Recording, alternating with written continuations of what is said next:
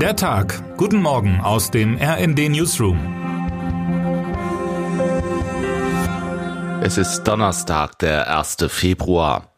Bekommt die EU den Querulanten in ihren eigenen Reihen in den Griff oder kommt es zum endgültigen Ukraine-Fiasko? Die Staatengemeinschaft will heute beim Sondergipfel endlich neue Milliarden Finanzhilfen an das kriegsgebeutelte Land auf den Weg bringen.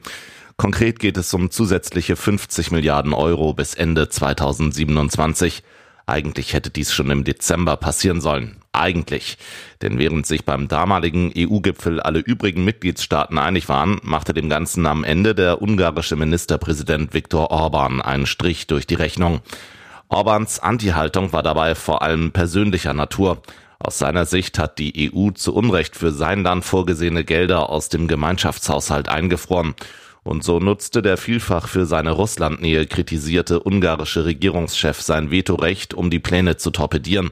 Oder konkreter, Orban erpresste die EU, um seine Interessen durchzudrücken.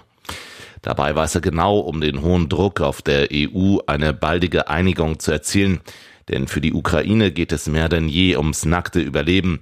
Dem Land geht die Munition aus, auch weil die EU gescheitert ist, die versprochene Anzahl an Artilleriegeschossen zu liefern. Und so kommt, je länger der Krieg andauert, Russlands Übermacht immer mehr zum Tragen. Bricht die Unterstützung aus dem Ausland ein, droht Wladimir Putin zusehends sein Ziel zu erreichen.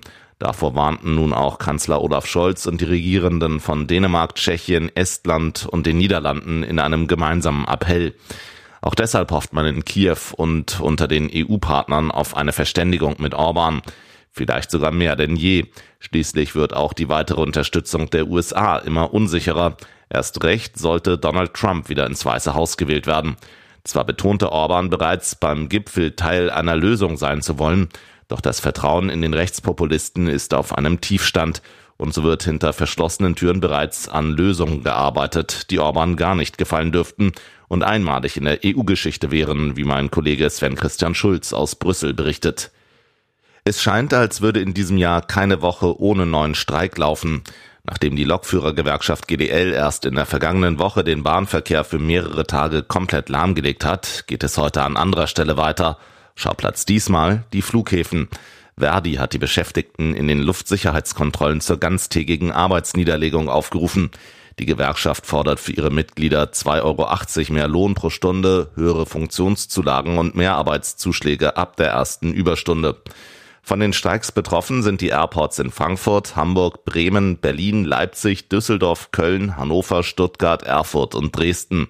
Rund 1100 Flüge könnten ausfallen oder nur verspätet starten, so die Einschätzung des Flughafenverbands ADV. Davon betroffen seien rund 200.000 Passagiere. Was Reisende wissen müssen und welche Rechte sie haben, hat mein Kollege vom Reisereporter Fritz Edelhoff zusammengefasst. Schon lange demonstriert sie nicht mehr nur in Schweden für den Kampf gegen den Klimawandel, sondern auf der ganzen Welt. Für viele Aktivistinnen und Aktivisten ist es ein Segen, wenn Greta Thunberg an ihrem Protest teilnimmt. Denn eines ist klar, wo die Fridays for Future Initiatorin ist, da sind auch die Kameras. So stand sie medienwirksam etwa vergangenes Jahr in Lützerath Seite an Seite mit Luisa Neubauer. Im Oktober solidarisierte sie sich mit Klimaaktivisten in London und demonstrierte dort gegen ein Treffen von Energiemanagern. Für Thünberg endete dieser Protest mit einer Festnahme. Sie kam anschließend zwar wieder frei, allerdings folgte eine Anklage gegen sie und ihre Mitstreiter wegen Störung der öffentlichen Ordnung. Große Sorgen vor dem heute beginnenden Prozess dürfte sich die Schwedin nicht machen. Es ist nicht das erste Mal, dass sie vor Gericht steht. Sorgen machen sich aber andere, und zwar weniger wegen der drohenden Strafe, mehr wegen Thünbergs immer offensichtlicher werdender Anti-Israel-Haltung. Die große Frage, wohin steuert die 21-Jährige eigentlich?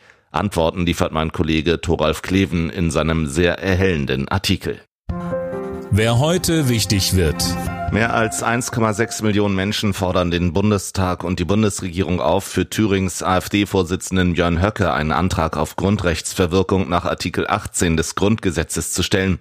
So viele Teilnehmerinnen und Teilnehmer haben eine entsprechende Online-Petition des Düsseldorfers Indra Gosch auf der Petitionsplattform WeAct der Kampagnenorganisation Compact unterzeichnet. Heute soll die Unterzeichnerliste vor dem Bundestag an die Grünen Fraktionsvorsitzende Britta Hasselmann übergeben werden. Und damit wünschen wir Ihnen einen guten Start in den Tag. Text Jens Strube, am Mikrofon Tim Britztrup. Mit rnd.de, der Webseite des Redaktionsnetzwerks Deutschland, halten wir Sie durchgehend auf dem neuesten Stand. Alle Artikel aus diesem Newsletter finden Sie immer auf rnd.de slash der Tag.